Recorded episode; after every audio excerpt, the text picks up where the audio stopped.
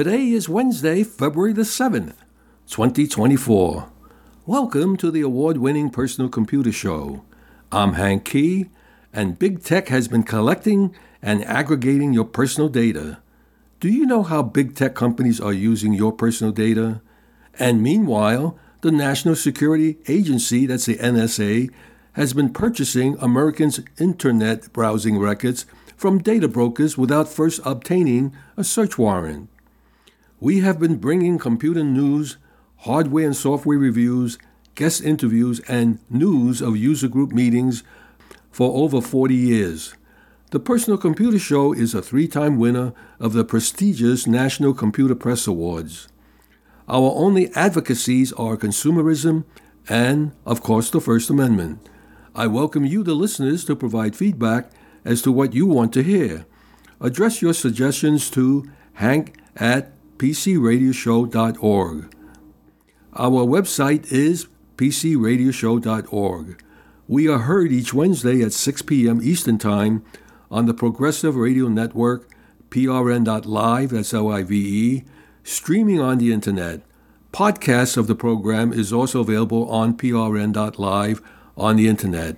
You can leave us a message with your question or comment at hank at pcradioshow.org. Tonight, we will cover the following news. Comcast is dropping its misleading Xfinity 10G network branding. Comcast is no longer the largest cable TV company. Microsoft's new OneDrive design. The floppy disk refused to die in Japan. Deep fake scammer walks off with $25 million in the first of its kind artificial intelligent heist. Microsoft's new artificial intelligence can simulate anyone's voice.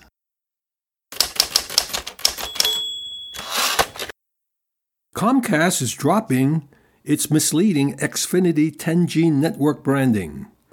Advertising watchdogs found the term to be unnecessarily confusing and could lead customers to believe their service is faster than it is. Comcast can still use 10G to describe the products and services so long as it's being used accurately. Comcast has agreed to abandon its Xfinity 10G network product branding after advertising watchdogs concluded that it could cause consumers to think they will all experience significantly faster speeds than are available on 5G networks, which isn't true.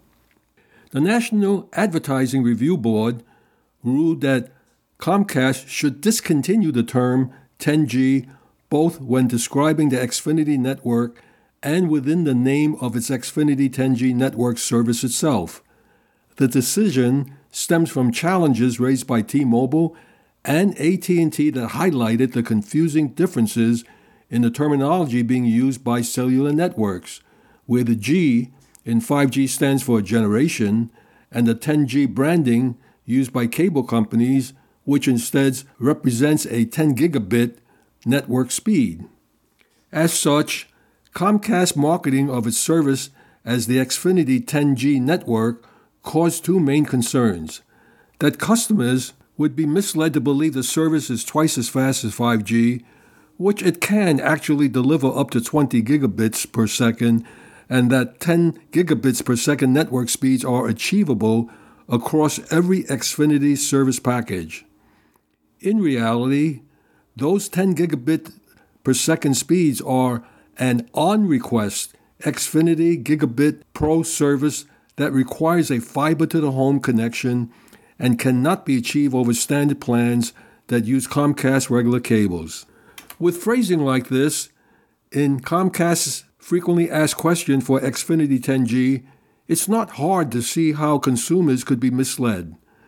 The NARB's ruling follows similar recommendations made last October by the National Advertising Division, the ad agency industry's self regulatory body, which urged Comcast to discontinue its 10G claims or clarify them in a manner that is not false or misleading.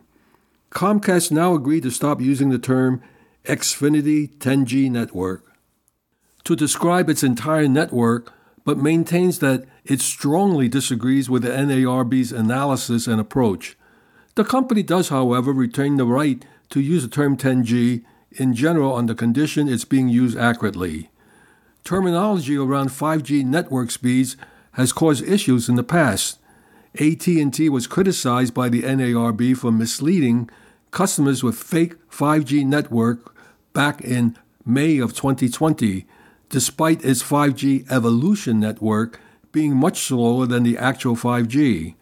A few months later, the NAD also told Verizon to stop advertising deceiving claims about the speed and coverage of its 5G network. Now that the cable industry is eager to keep promoting 10G, consumers will need to be more aware of what these terms actually mean to avoid being duped into buying something misleading.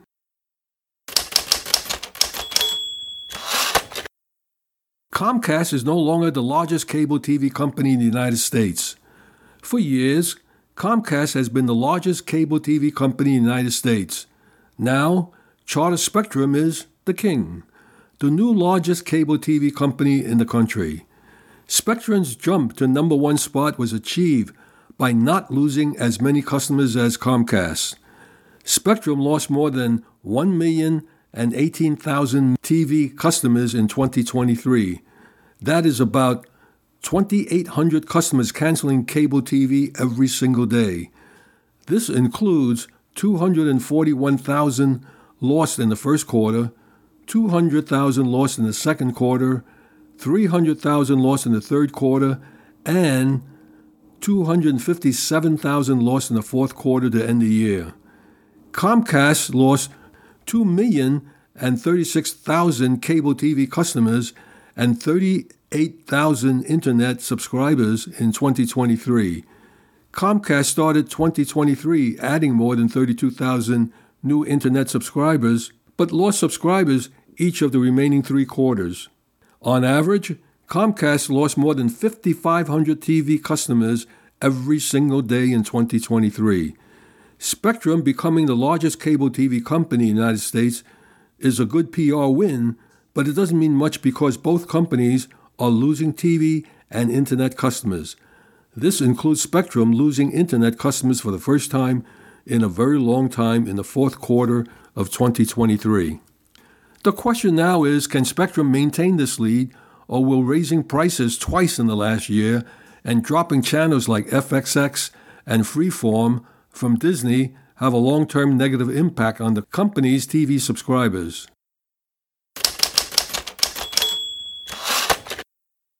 Microsoft's new OneDrive design starts rolling out for consumers. Consumers are getting access to the new OneDrive UI by the end of February. Microsoft is starting to roll out a new design for its OneDrive cloud storage service for consumers. The software maker first unveiled a Fluent design refresh for OneDrive last year, and it will be available to all OneDrive personal users by the end of February. It's both a visual and functional upgrade designed to help you get to your files quickly and keep your f- content organized in multiple ways.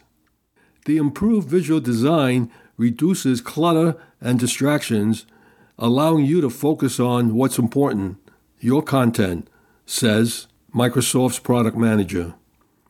The new visual interface for OneDrive more closely matches Windows 11 and changes to Microsoft's various Office apps.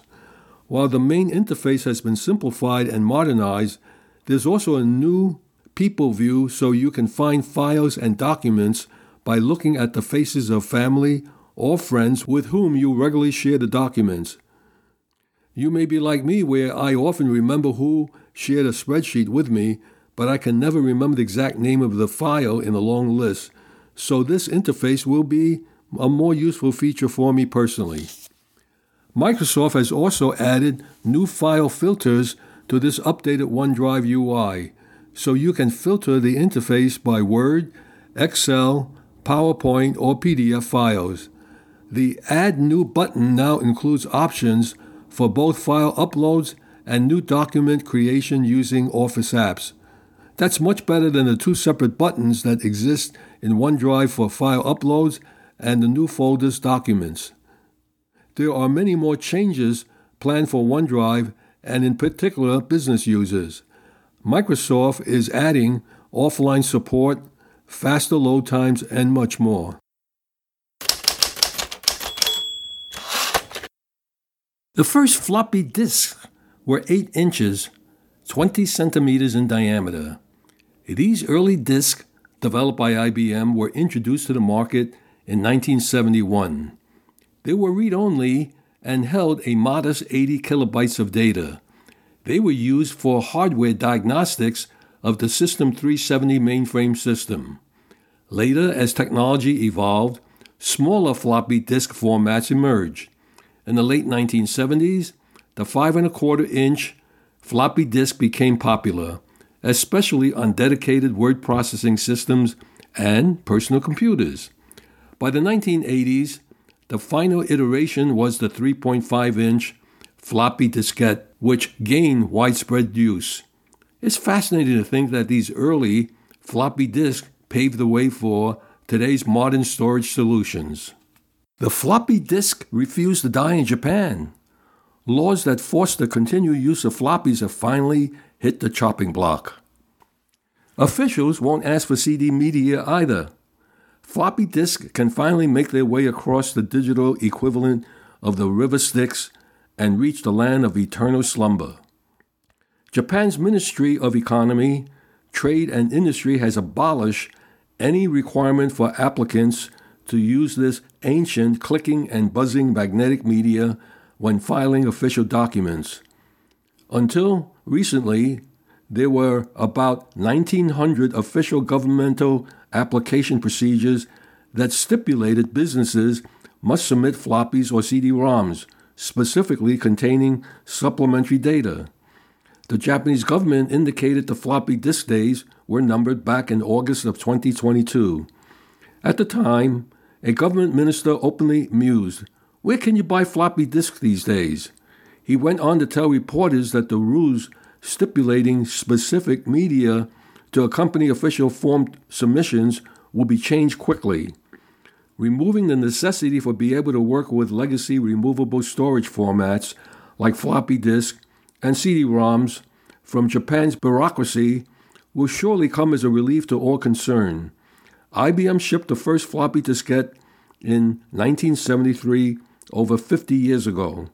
We don't know when floppy disk mechanisms ceased production, but Sony, the last floppy media maker, stopped making diskettes over a decade ago. The Japanese government might take some time to update the hundreds of official procedures that requires specific media like floppies and CDs to be submitted, or it could push ahead with immediate changes. It isn't clear from the source. However, in 2022, it was noted that there is still a viable floppy disk business operating in the USA. This singular remaining business supports clientele ranging from the avionics and healthcare to embroidery segments, as well as hobbyists and retro computing folks. Tom Persky, owner of US based floppydisk.com, admitted that the end of his floppy business was in sight. In 2022, he said there were about four more years left before he thought the floppy disk business would dry up. Persky was still receiving about 1,000 disks a day in the mail for recycling. At the time of writing, as well as batches of new old stock 3.5 inch discs.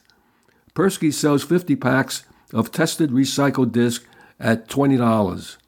If the 1.44 megabyte double sided floppies are too modern for your gear, the 720 KB Single sided media is still available, of course, at a premium price. Deep fake scammer walks off with $25 million in first of its kind AI heist. Hong Kong firm tricked by simulation of multiple real people in video chat, including voices. On Sunday, a report from the South China Morning Post revealed a significant financial loss suffered by a multinational company's Hong Kong office, amounting to $25.6 million due to a sophisticated scam involving deep fake technology. The scam featured a digitally recreated version of the company's chief financial officer, along with other employees, who appeared in a video conference call instructing an employee to transfer funds. Due to an ongoing investigation, Hong Kong police did not release details of which company was scammed, and Deepfakes utilizes AI tools to create highly convincing fake videos or audio recordings posing significant challenges for individuals and organizations to discern real from fabricated content. This incident marks the first of its kind in Hong Kong involving a large sum and the use of deep fake technology to simulate a multi person video conference where all participants except the victim were fabricated images of real individuals. The scammers were able to convincingly replicate the appearances and voices of targeted individuals using publicly available video and audio footage. The Hong Kong police are currently investigating the case with no arrests reported yet. The scam was initially uncovered following a phishing attempt when an employee in the finance department of the company's Hong Kong branch received what seemed to be a phishing message, purportedly from the company's UK based chief financial officer instructing them to execute a secret transaction. Despite initial doubts, the employee was convinced enough by the presence of the CFO and others in a group video call to make 15 transfers totaling 200 Hong Kong million dollars to five different Hong Kong bank accounts. Officials realized the scam occurred about a week later, prompting a police investigation. The high tech theft underscores the growing concern over new uses of AI technology, which has been spotlighted recently due to incidents like the spread of fake explicit images of pop superstar Taylor Swift. Over the past years, scammers have been using audio deepfake technology to scam people out of money by impersonating loved ones in trouble. Acting Senior Superintendent Baron Chan Shun Ching of the Hong Kong police emphasized the novelty of this scam, noting that it was the first instance in Hong Kong where victims were deceived in a multi person video conference setting. He pointed out the scammer's strategy of not engaging directly with the victim beyond requesting a self introduction, which made the scam more convincing. The police have offered tips for verifying the authenticity of individuals in video calls, such as asking them to move their heads or answer questions that confirm their identity, especially when money transfer requests are involved. Additionally, the Hong Kong police plans to enhance their alert system covering the faster payment system to include warnings for transactions linked to known scams, expanding the coverage to include a broader range of electronic and in person transactions by the second half of the year.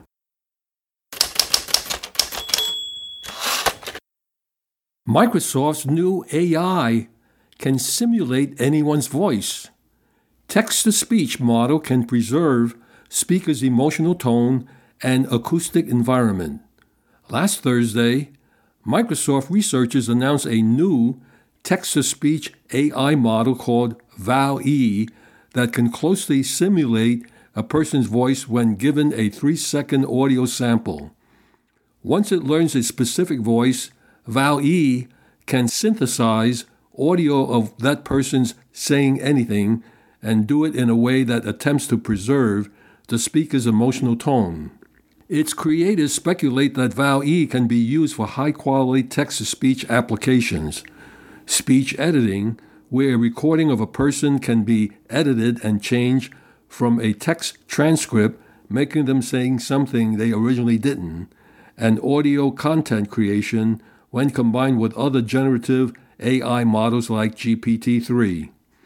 Microsoft calls VALL-E a neural codec language model, and it builds off a technology called EnCodec, which Meta announced in October 2022. Unlike other text to speech methods that typically synthesize speech by manipulating waveforms, VALL-E generates discrete audio codec codes from text and acoustic prompts. It basically analyzes how a person sounds, breaks that information into discrete components called tokens, thanks to encodec, and uses training data to match what it knows about how that voice would sound if it spoke other phrases outside of the three second sample, or as Microsoft puts it, in the Val E paper. To synthesize personalized speech, Val E generates the corresponding acoustic tokens conditioned on the acoustic tokens of the three second enrolled recording prompt, which constrain the speaker and content information respectively. Finally, the generated acoustic tokens are used to synthesize the final waveform with the corresponding neurocodec decoder. Microsoft trained Val E speech synthesis capabilities on an audio library assembled by Meta called Libri-Light. It contains 60,000 hours of English language speech from more than 7,000 speakers, mostly pulled from LibriVox public domain audiobooks. For Val E to generate a good result, the voice in the three second sample must closely match a voice in the training data. On the Val E sample website, Microsoft provides dozens of audio examples of the AI model in action. Among the samples, the speaker prompt is the three second audio provided to Val E that it must imitate. The ground truth is a pre existing recording of that same speaker saying a particular phrase for comparison purposes, sort of like the control in the experiment. The baseline is an example of synthesis provided by a conventional text to speech synthesis method, and the Val E sample is the output from the Val E model. While using Val E to generate those results, the researchers only fed the three second speaker prompt sample and a text string, what they wanted the voice to say, into Val E. So compare the ground truth sample to the Val E for sample. In some cases, the two samples are very close. Some Val E results seem computer generated, but others could potentially be mistaken for human speech which is the goal of the model. In addition to preserving a speaker's vocal timbre and emotional tone, Val E can also imitate the acoustic environment of the sample audio. For example, if the sample came from a telephone call, the audio output will simulate the acoustic and frequency properties of a telephone call in its synthesized output. That's a fancy way of saying it would sound like a telephone call, too and Microsoft samples in the synthesis of diversity section demonstrate that Val E can generate variations in voice tone by changing the random seed used in the generation process.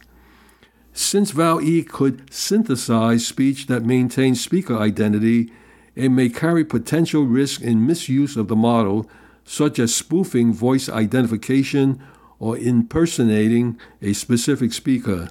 To mitigate such risk, it is possible to build a detection model to discriminate whether an audio clip was synthesized by Val E.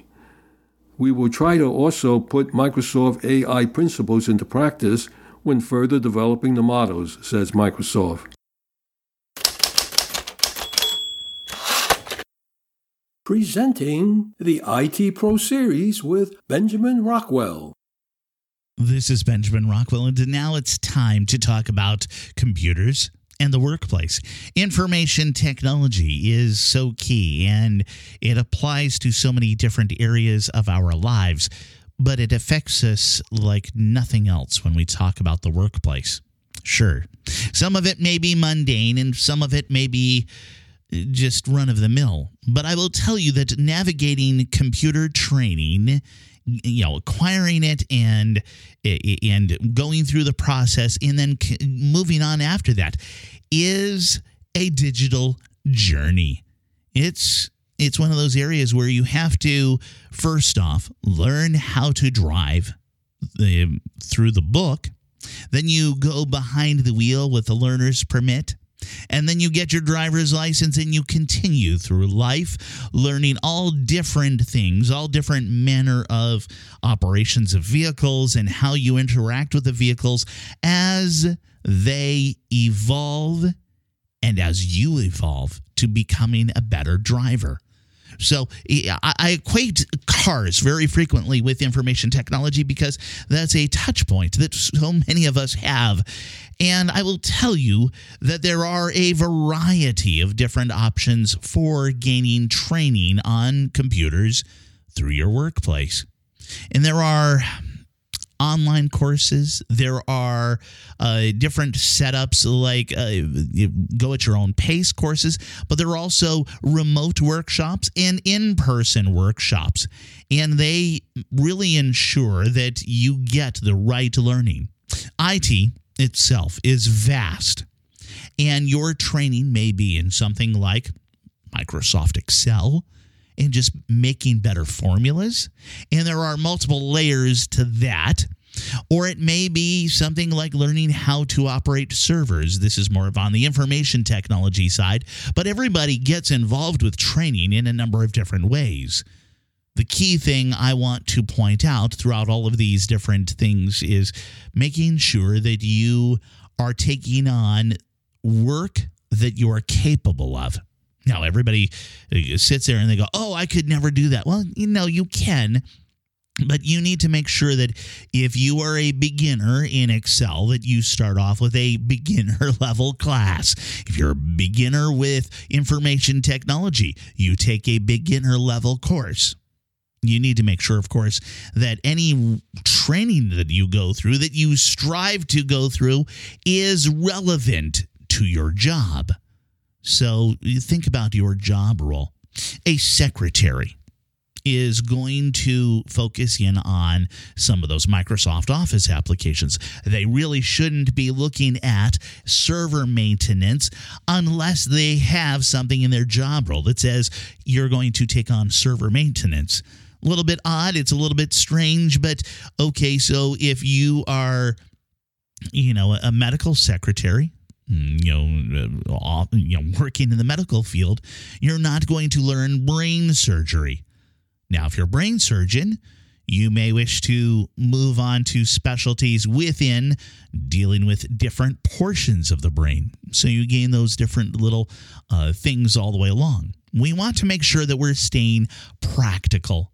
You want to learn things like the skills and applications that really are directly related and directly contribute to your work. Of course, if you're looking to go into technology itself, information technology, and you're coming from an outside field, you may need to take a lot of different courses. I know one guy who moved from the automotive industry and he was working on cars and he wanted to move into the IT industry. And he did a wonderful job and he was a sponge learning all of this different uh, sets of new bits and pieces of information. It was great. Now, one of the things that he did was that he practiced the idea uh, more of the the the culture of continuous learning.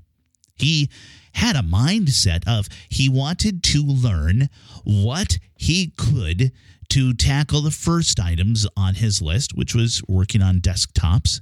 And then he wanted to expand from there to the basics of the network. And then he wanted to deal with the servers. And he had a, a nice plan, a path that he wanted to progress through and he wanted to stay current all the way along the way. And that was great. And there are people who who really thrive under something like that. If you do not have a plan if you're not planning on continuously learning then you're going to struggle. Of course there's a variety of different types of learning but that was that's something just for another whole day. Um you do need to look for training that will give you hands-on experience simulating real world stuff uh, and that is going to be key anywhere along the way The last item I'm going to talk about is make sure that you are getting some level of feedback all the way along the way. So, when I say feedback, that can come through the form of quizzes and testing, maybe certification. It's a matter of that environment needs to make sure that you are learning the information. However, you go into this, you need to make sure that you are progressing along the way. There are empty certification programs out there, and that is unfortunate. Uh, they do exist. You want something that isn't just a you know a rubber stamp, but actually gives you the information, goes through, and something that tests you on it. You want a dynamic learning experience all the way. It should not be just static. Open up a book and read it, and then you're done. So there's there's a lot to this. I will tell you that I have constantly learned throughout my career. I started off as a field technician, and uh, everywhere I've gone along the way, I've sought out different things, different ways to improve upon my knowledge. And that is how you gain success. This is Benjamin Rockwell. Back to you, Hank. Thank you, Benjamin.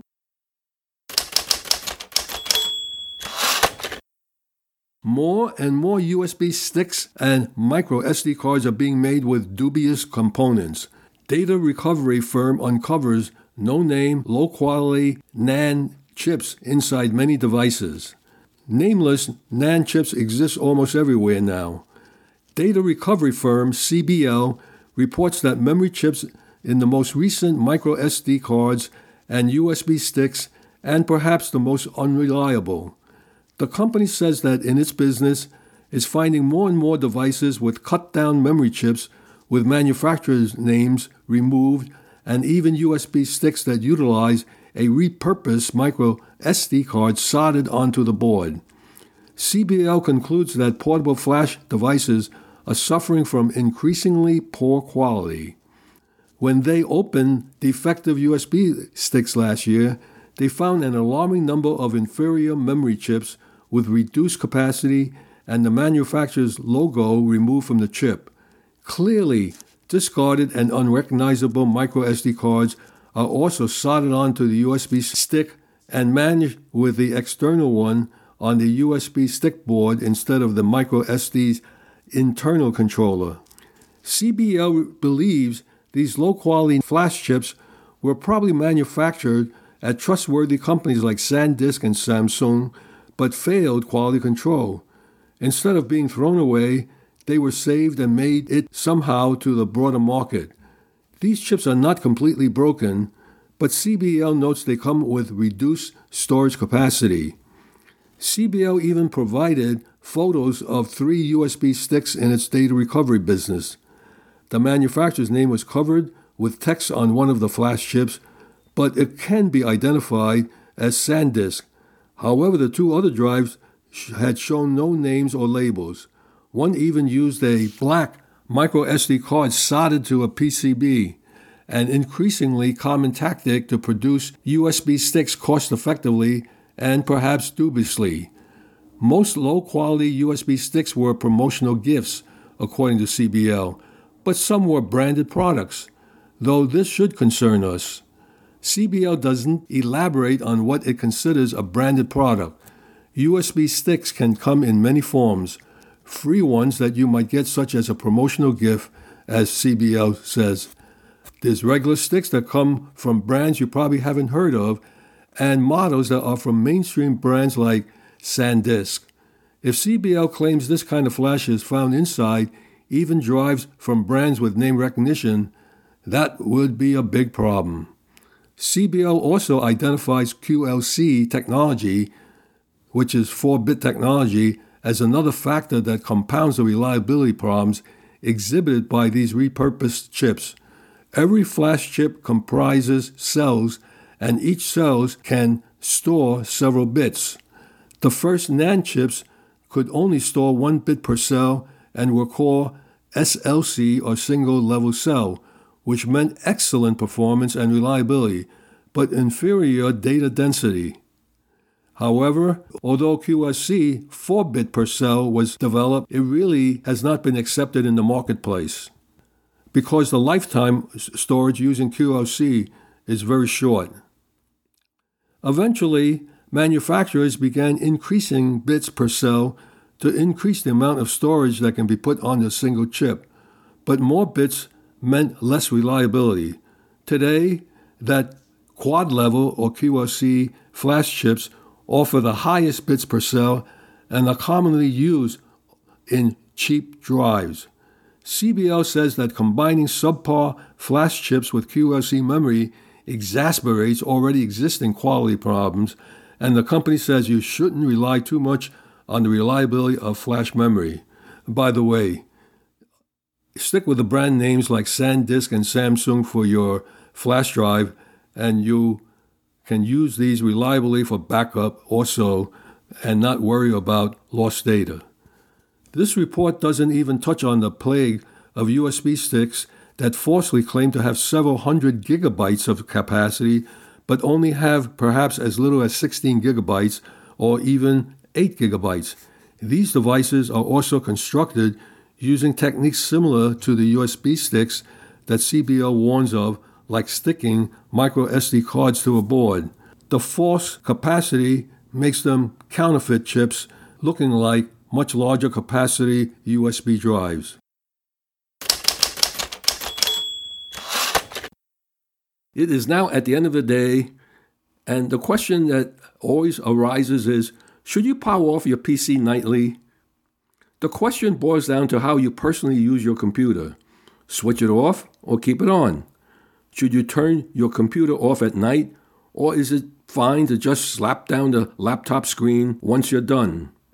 Like all of life's great questions, there is no simple one size fits all answer, but there are good things to know to inform your choice. It is estimated that just 37% of people shut down their computers every night, according to a poll of 1,000 Americans cited by Panda Security. It's often assumed that it's best practice to shut down when the day is done, as if the computer needs a good night's rest just like the rest of us. However, it's not always necessary to turn off your computer after each use. Left unattended, most computers will go into sleep mode after a certain amount of time. Most laptops will also go to sleep mode if you close the screen, although this can be changed in your settings. This is effectively a low powered mode that uses relatively little energy, keeping all of your files, programs, and data still gently running in the background, but left on temporary pause. This means it's quicker for you to get back to work when you hit the keyboard or you juggle the mouse. It's also good if you want to run updates, scan for viruses, or do other activities while you're not using your computer. However, this does not come with some drawbacks. It's not wise to leave your computer on sleep mode if you're connected to an unsecure network in public, as it could be more vulnerable to cyber attacks. Leaving a computer in sleep mode will also use up some electricity, something to consider if you're keeping a close eye on bills. Speaking of electricity, you may also want to invest in a surge protector which will protect the computer from power spikes that could damage its components. Completely turning off your computer occasionally is also worthwhile as it clears the RAM, which will help it operate more smoothly. Or, what I do in most cases if I want to clear the RAM, I just log off and log back on. Another factor to consider is how often you will be turning it on. Switching on a computer takes a fair amount of energy, and some argue that this surge can put a strain on the system, potentially decreasing the lifespan of the computer. This is why some experts recommend that frequently used computers should only be powered on and off once per day at most, and a full shutdown should be only put into action when the computer will not be used for an extended period of time. It depends on how often you use it. If you use your computer multiple times per day, it's best to just leave it on. If you use it for a short time, say an hour or two, just once a day or even less, then turn it off. Leaving a computer on at all times is less stressful than turning it off and on several times a day, but it's a constant stress. Altogether, the question boils down to how you personally use your computer. As a general rule, leaving your computer on for days at a time won't bring it any harm if you're regularly using a laptop, but it's worth giving it a weekly full shutdown and taking some precautions. Presenting Technology Chatter with Benjamin Rockwell and Marty Winston. So Marty said, "Hey, I've got some security items that I wanted to cover. These are really cool items that uh, that I've come across." And Ben, what do you say? And I said, "Sure, Let, us do it." I love yeah, security he's, stuff. He's so malleable. Yes. Just sell him a bridge. You know? uh, Another one. Decades. I already have three of them upper, lower, and what? Brooklyn, right? There's Brooklyn. There's uh, Williamsburg. I I don't know. Yeah, the San Francisco Bay, right? There, there you go. Yeah, it's yeah. it's it's beautiful and it's gold. They say, but it looks red to me in the pictures. Go on. Sorry. Uh, cataracts. for for decades, you've yeah. you've you uh, know what this is about. Uh, film based trail cameras got put out in the woods by yeah, hunters or naturalists yeah, and others. Yeah.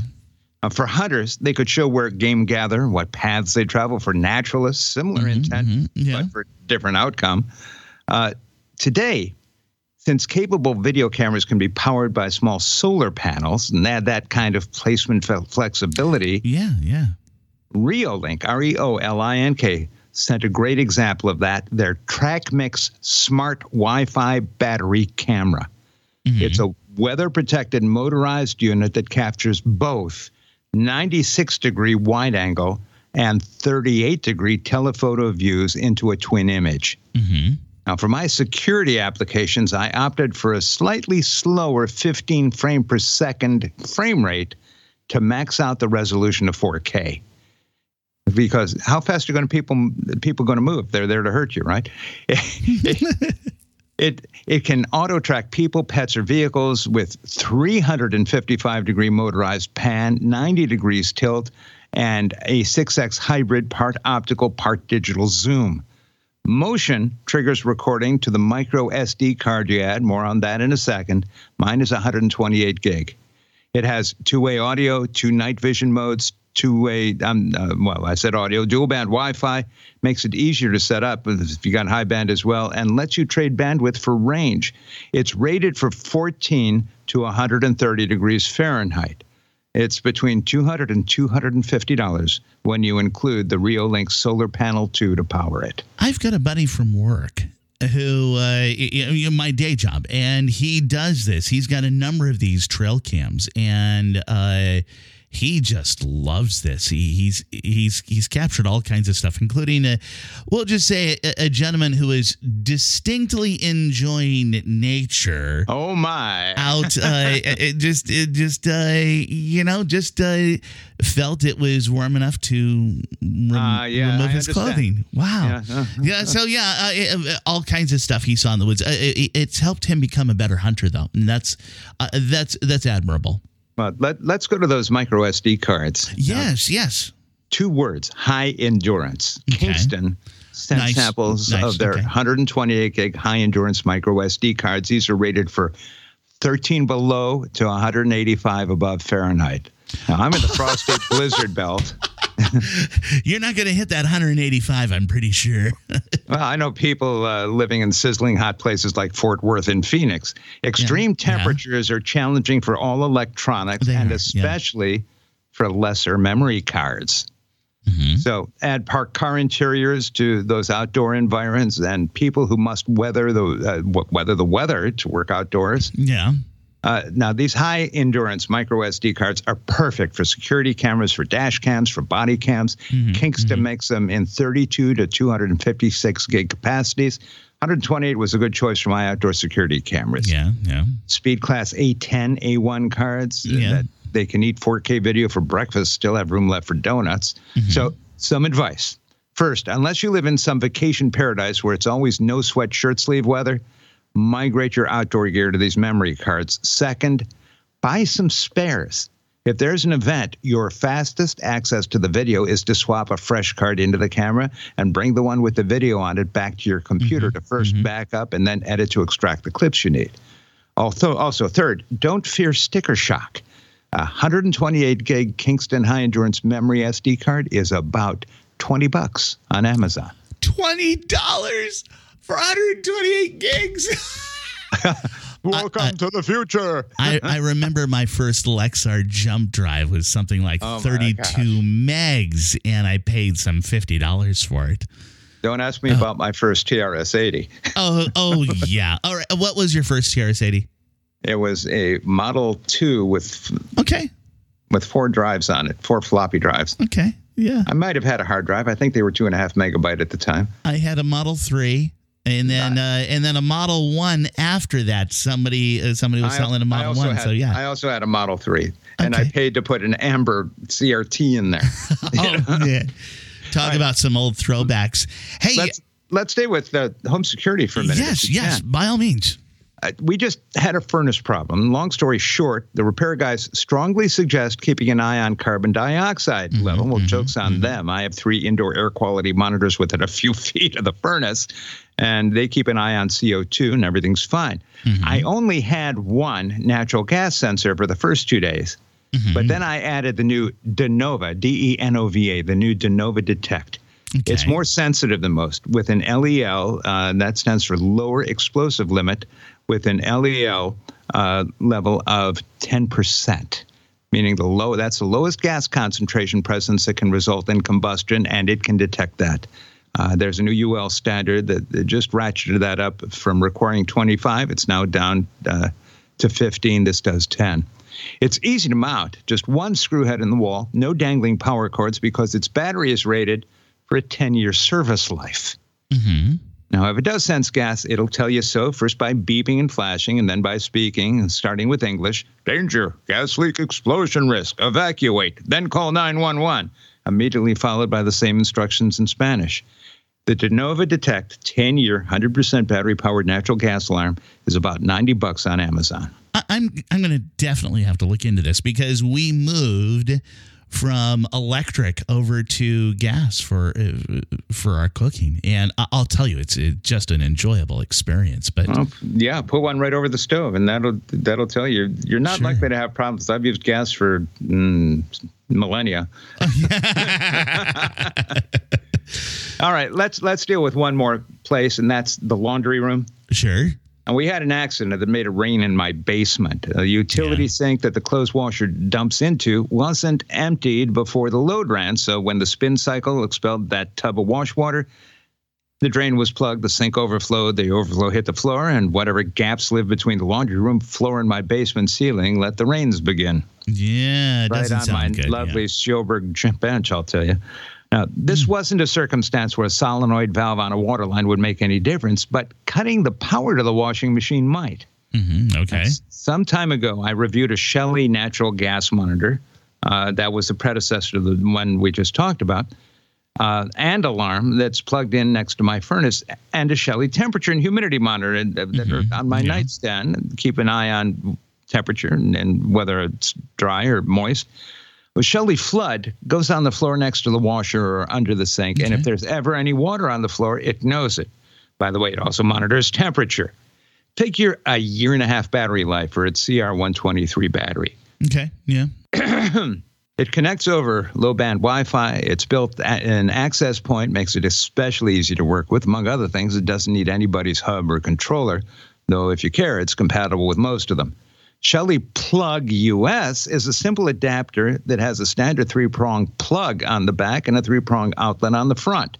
Inside, it accepts commands to turn power at its front plug on or off with a built in access point again and nobody's or control system needed. You use the Shelly app to set up the simple protection. This just turns off the washing machine power when there's water on the floor. You can also expand it uh, as much as you want, even command it through Google Home or Alexa. It is by far the best combination of simplicity and flexibility in home automation I've seen. On Amazon, Shelly Flood is about 24 bucks, and Shelly Plug US runs 22 bucks each for plug, buying one, or you can get three for 50 bucks. Okay, and this is this is good stuff to be thinking about. Uh, anytime I, I mean, I'm I'm really getting geared up with home automation, doing a lot of different things. You've been and, on that for a while. I mean, you you shoveled into your house when you bought it. Yeah. Uh, it, well, when when you start thinking about it, we've got some 45 light switches that are all converted. We have probably about 15, 20 light bulbs that are converted over to smart bulbs beyond beyond the switch. And then uh, I've been doing some of those flood sensors. Uh, so yeah, it's it's quite an exciting road. Your house I'll, must twinkle. like a little star. As for now, this is Benjamin Rockwell, and that's Marty Winston. Thank you, Benjamin, and thank you, Marty. Public service announcements. Computer Club meetings in the New York, New Jersey, and Connecticut tri state region. Log on to the club website for more information on remote meeting IDs. The Brookdale Computer Users Group meets Thursday, February the 8th at 7 p.m. Online virtual meeting, and the website is bcug.com. The New York Amateur Computer Club meets Thursday, February the 8th. Meeting time is 7 p.m and the presentation is the three R's in the anatomy of a backup redundancy, retention, and recovery. I will be giving that presentation. Online virtual meeting via Zoom, and the website is nyacc.org. The Long Island Macintosh Users Group meets Friday, February the 9th. Meeting time is 7 p.m. Online virtual meeting via Zoom, and the website is limac.org. The Kings Bite Computer Club meets Tuesday, February the 13th.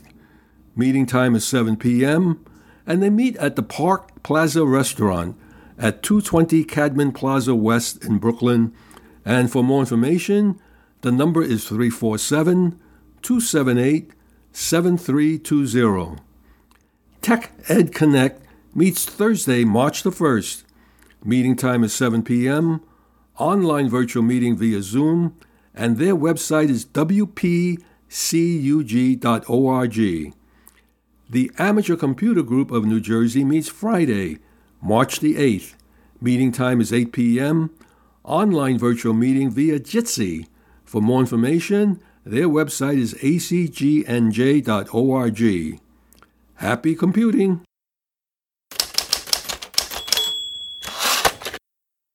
Our website is pcradioshow.org. We are heard each Wednesday at 6 p.m. Eastern Time on PRN live streaming on the internet. Podcasts of the program is available on prn.live on the internet. If you have any questions for us, just send us an email addressed to hank at pcradioshow.org. In the meantime, stay in touch and remember to do regular backups. I'm Hank Kee, and on behalf of Michael Horowitz, Benjamin Rockwell, and Marty Winston, we thank you for listening. Stay safe and healthy till we meet again, same time, same station next week.